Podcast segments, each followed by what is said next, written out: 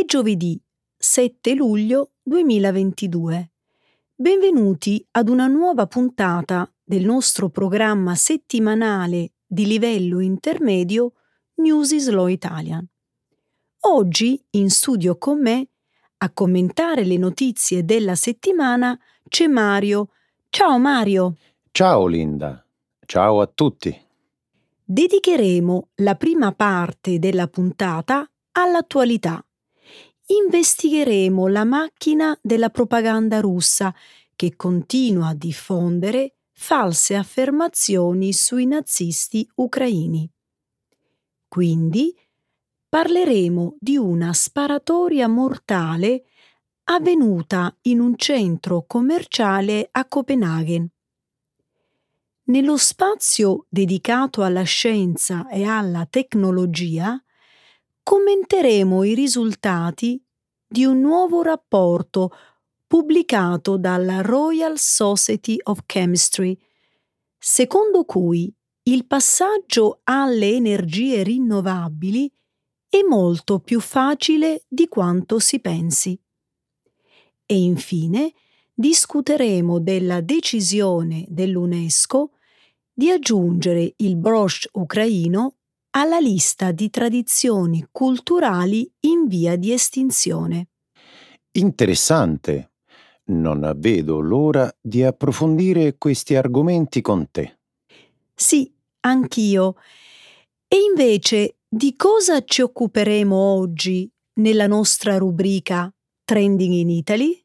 Parleremo dell'iniziativa da parte del Comune di Milano di dedicare una statua alla scienziata Margherita Hack in occasione del centesimo anniversario della sua nascita.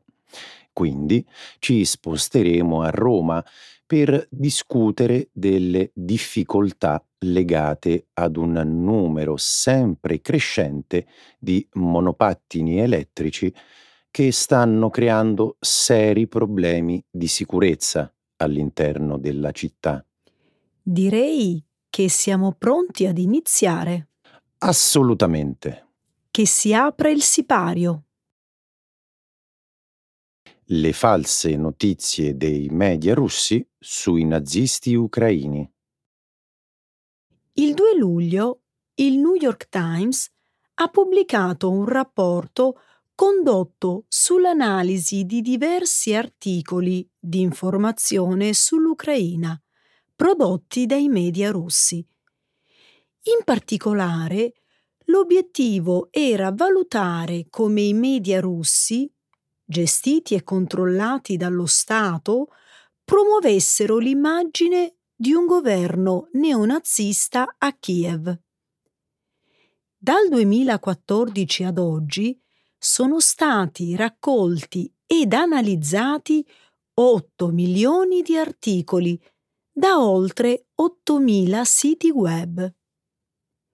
I risultati mostrano che per otto anni i riferimenti al nazismo nei canali di informazione russa sono stati all'incirca 100 al giorno e non hanno subito grandi variazioni. A partire dal 24 febbraio, giorno dell'inizio dell'invasione russa, i riferimenti ai nazisti in Ucraina sono aumentati a livello esponenziale. Si è arrivati a 2500 riferimenti al giorno e da allora questo numero è rimasto costante.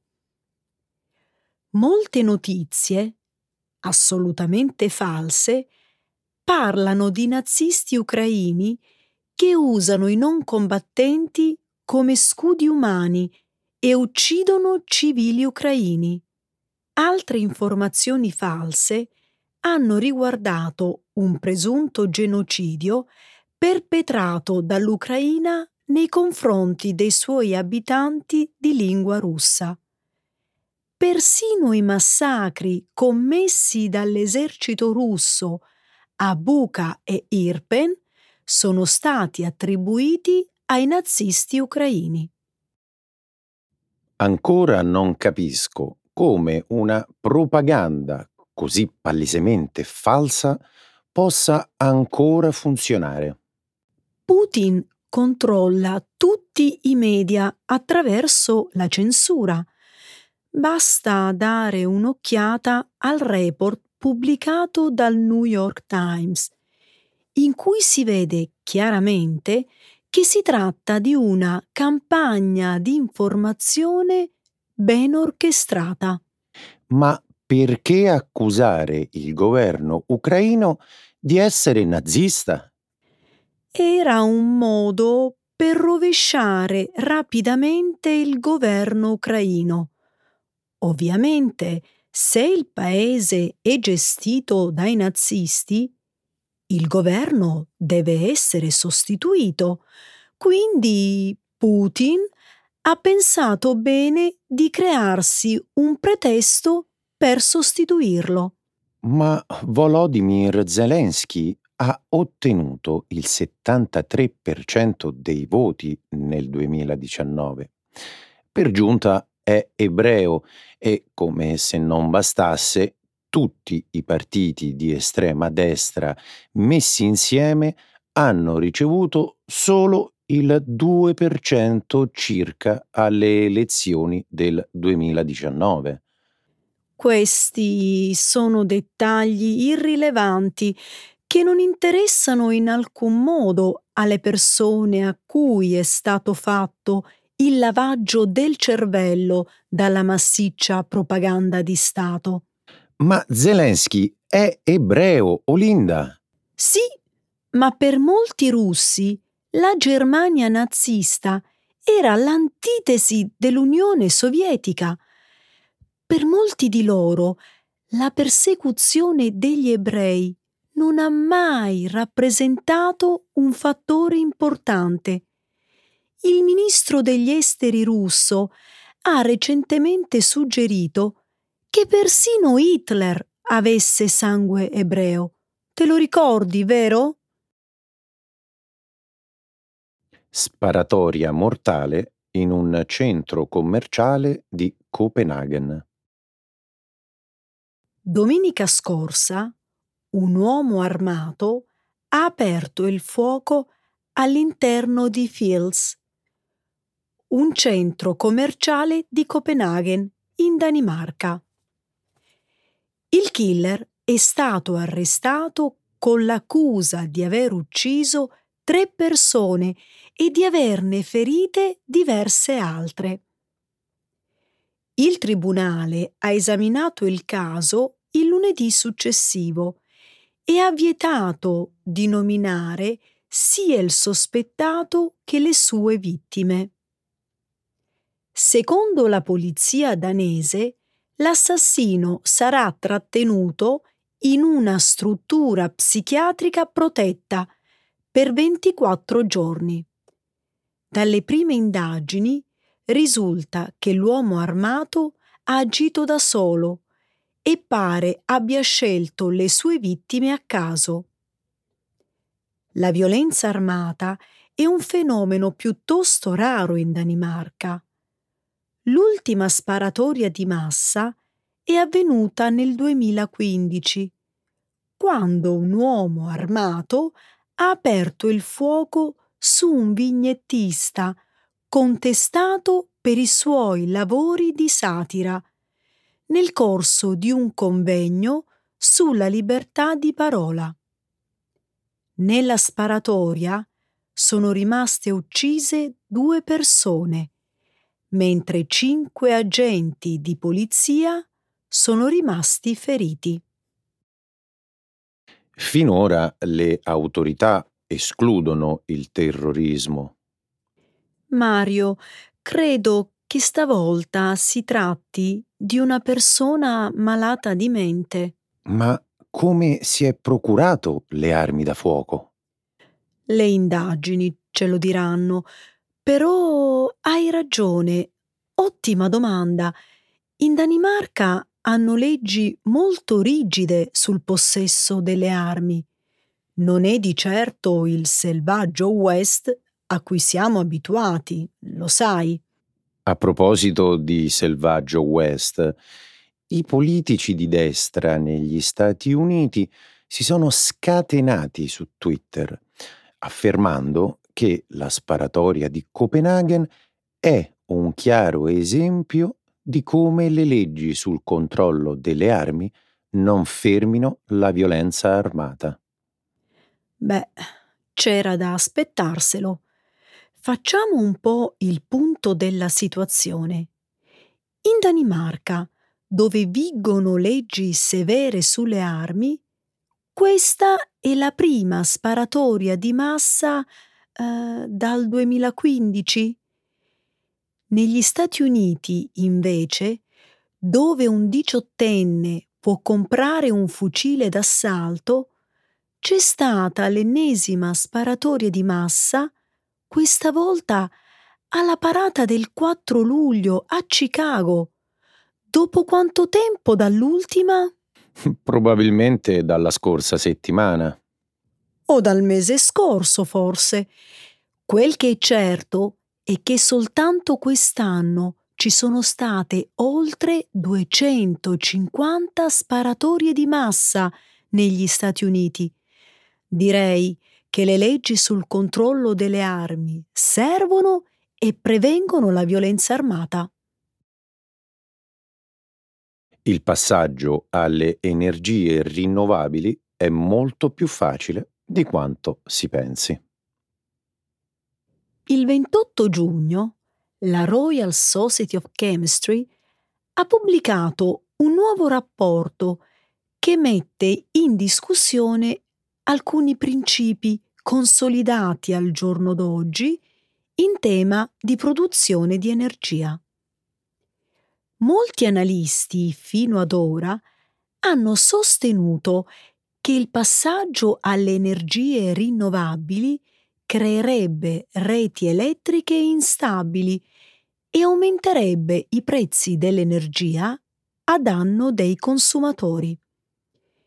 Il rapporto in questione contesta questi principi. Il rapporto ha preso in considerazione soltanto le tecnologie di generazione energetica esistenti, le fonti di energia solare, eolica, mareomotrice e geotermica sono già state ampiamente utilizzate.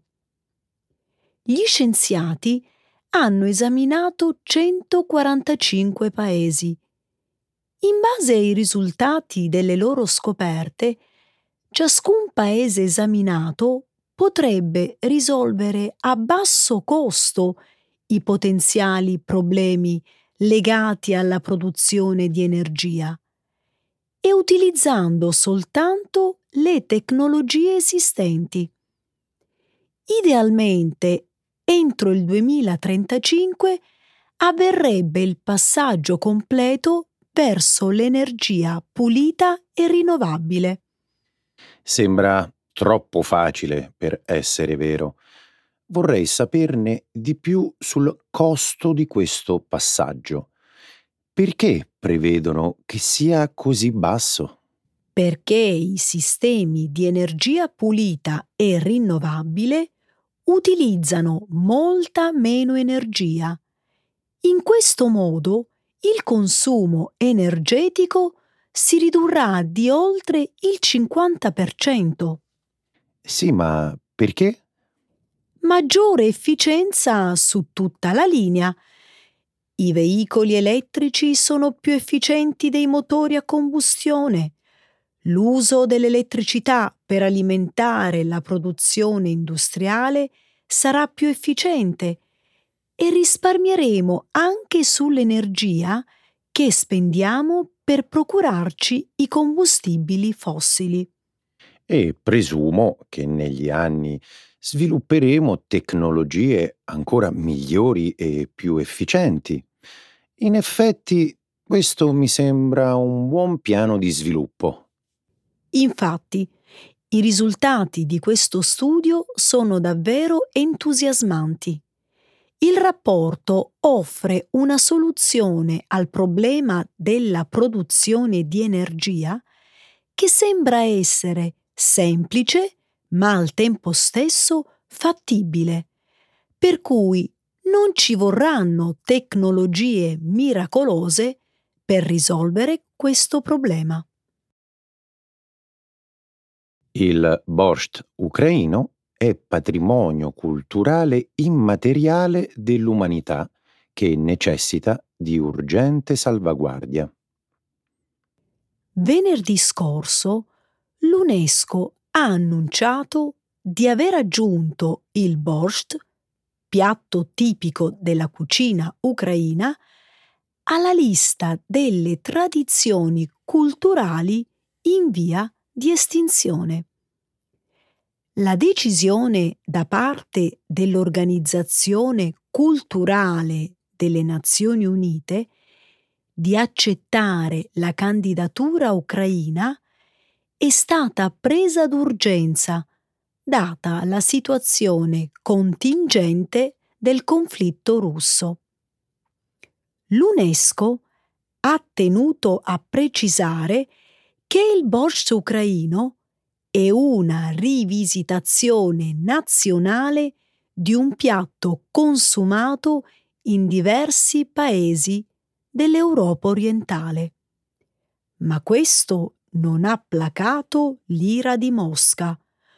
Un portavoce del Ministero degli Esteri russo, infatti, ha definito la decisione dell'UNESCO xenofoba e ha parlato di nazionalismo moderno di Kiev.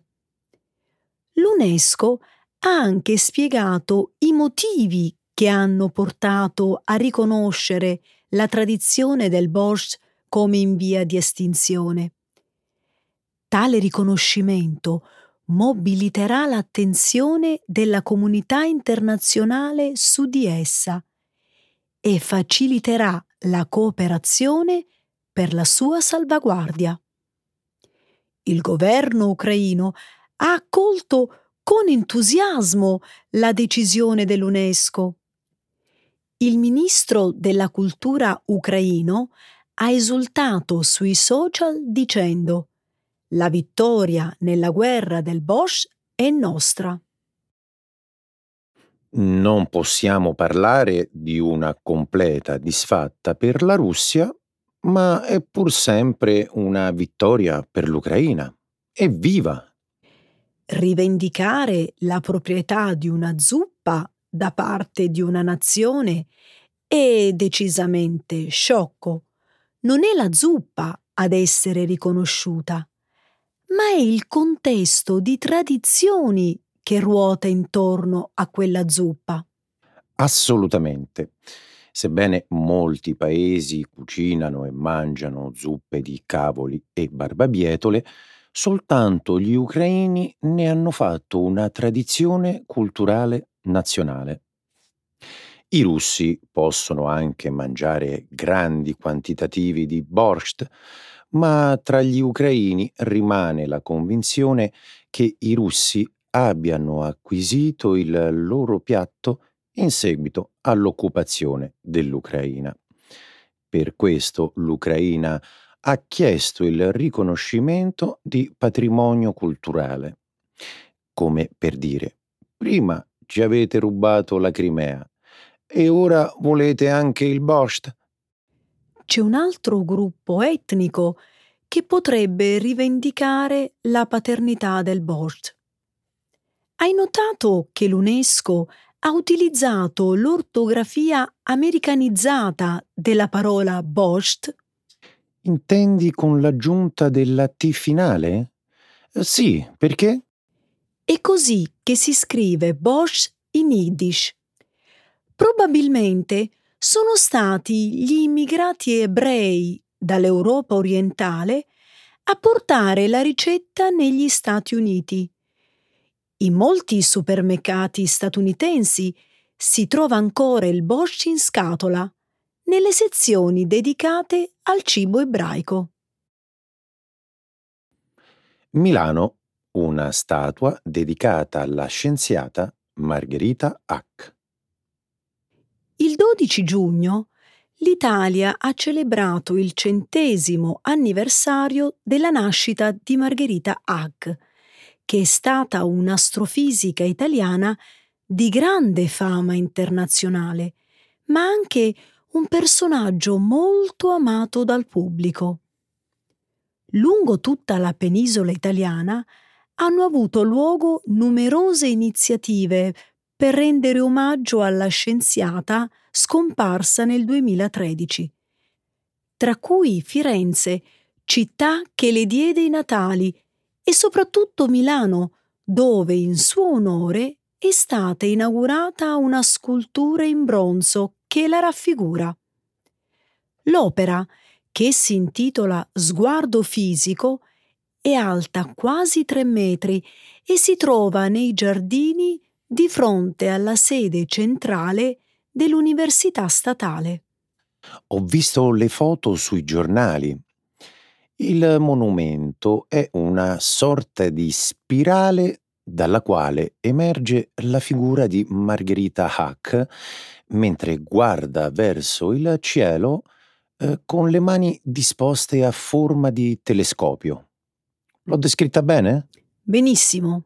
Si intuisce bene che la scultura simboleggia lo straordinario impegno della donna nel campo dell'astronomia.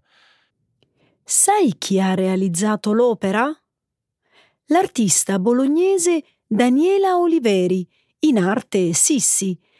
L'artista si è ispirata a una vecchia fotografia che immortala la scienziata in quella stessa posizione. Non lo sapevo. Forse non sai nemmeno che Margherita Hack è stata campionessa universitaria di salto in alto, ma anche la prima donna docente ordinario di astronomia in una università italiana e la prima direttrice donna di un osservatorio astronomico del nostro paese. Un bel record, non ti pare? Ha partecipato anche a numerosi gruppi di ricerca internazionali, ha scritto libri di divulgazione scientifica sullo spazio e tanto altro ancora. Ah, dimenticavo, ad un certo punto della sua vita si è persino candidata alle elezioni regionali e politiche con vari partiti di sinistra. È stata un grande personaggio intellettuale. Renderle omaggio è un dovere. La stampa italiana ha dedicato particolare attenzione all'evento di inaugurazione milanese. E vuoi sapere per quale motivo? Perché la scultura di Margherita Hack è il primo monumento sul suolo pubblico italiano dedicato a una donna scienziata non sembri sorpreso. La questione che riguarda i pochissimi monumenti dedicati alle donne italiane che hanno dato lustro al nostro paese è nota da tempo. I giornali se ne sono occupati in diverse occasioni. Ah, ok, sei informato. Non ci sono monumenti dedicati a donne perché la società italiana di un tempo era piuttosto patriarcale e maschilista. Le donne, purtroppo, non erano tenute in grande considerazione. Tuttavia, il dibattito che si è acceso negli ultimi anni ha spostato l'attenzione su questo tema. Sì, e oggi, per fortuna, si iniziano a vedere i primi risultati. Infatti, lo scorso anno il Comune di Milano ha inaugurato la prima statua dedicata a una donna, Cristina Trivulzio di Bergoglioso, che fu una patriota risorgimentale. Auguriamoci che d'ora in avanti altri comuni d'Italia seguano lo stesso esempio per porre fine una volta per tutte a questa ignobile e ingiusta disparità. Roma impone nuove regole per la sicurezza dei monopattini elettrici. Hai letto sui giornali del nuovo regolamento varato dal Comune di Roma per porre rimedio al caos generato da monopattini biciclette e scooter elettrici. Questi dispositivi di micromobilità urbana sono da tempo al centro di un acceso dibattito, non soltanto per quanto riguarda i rischi che possono causare alla sicurezza stradale, ma anche per i disordini che abitualmente provocano nei centri urbani.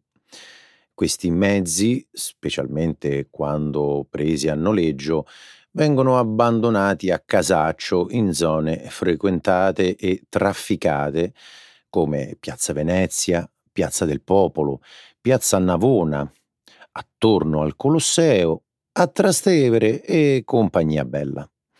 A Roma questi problemi legati alla micromobilità elettrica hanno assunto una certa urgenza anche a causa dello smisurato numero di mezzi in circolazione. Prendiamo il caso dei monopattini elettrici. Fino ad oggi la capitale italiana è stata servita da sette aziende di noleggio che, operando a pieno regime, sono in grado di mettere in circolazione oltre 14.000 mezzi elettrici. Sono davvero tanti, persino per una città popolosa come Roma. Immagina che caos in pieno periodo estivo, quando la città viene presa d'assalto dai turisti. Eh sì, per molti cittadini l'espansione del fenomeno ha raggiunto livelli angoscianti.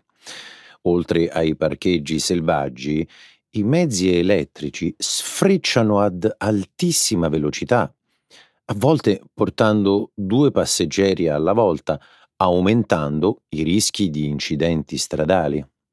Si è capito, un provvedimento per regolamentare questa situazione era doveroso.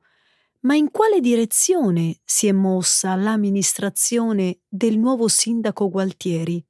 Allora, le novità sono tante, a partire dalla riduzione del numero di aziende di noleggio. eh, Gli operatori sharing di monopattini passeranno a Roma da 7 a 3, con la possibilità di mettere in circolazione in città non più di 9.000 mezzi. Per le e-bike lo stesso, non saranno oltre 9.000. Una riduzione così drastica dei mezzi in circolazione è un fatto positivo. Tuttavia, questo intervento da solo, secondo me, non sarà sufficiente a migliorare i comportamenti dei conducenti alla guida. Occorre fare altro. Decisamente. Su questo fronte il Comune di Roma ha pensato di intervenire con varie limitazioni. Innanzitutto ha imposto il divieto di noleggio ai minori di 18 anni e ha stabilito che ogni mezzo dovrà essere munito di targa metallica. in modo da poter individuare chi sta alla guida e attribuire eventuali responsabilità. Non è così? Esatto.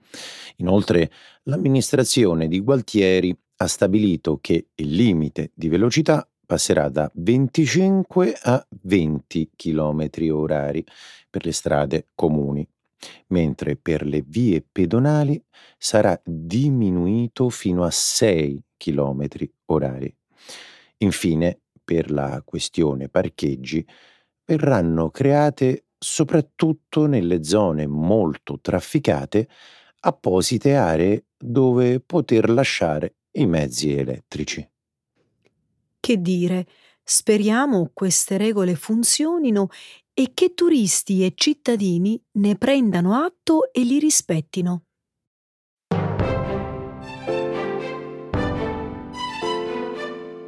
Anche oggi siamo arrivati alla fine della nostra puntata. Che dire Mario, notizie interessanti? Molto interessanti, soprattutto questa che riguardava Roma. Io sono romano, mi ha portato un po' a casa.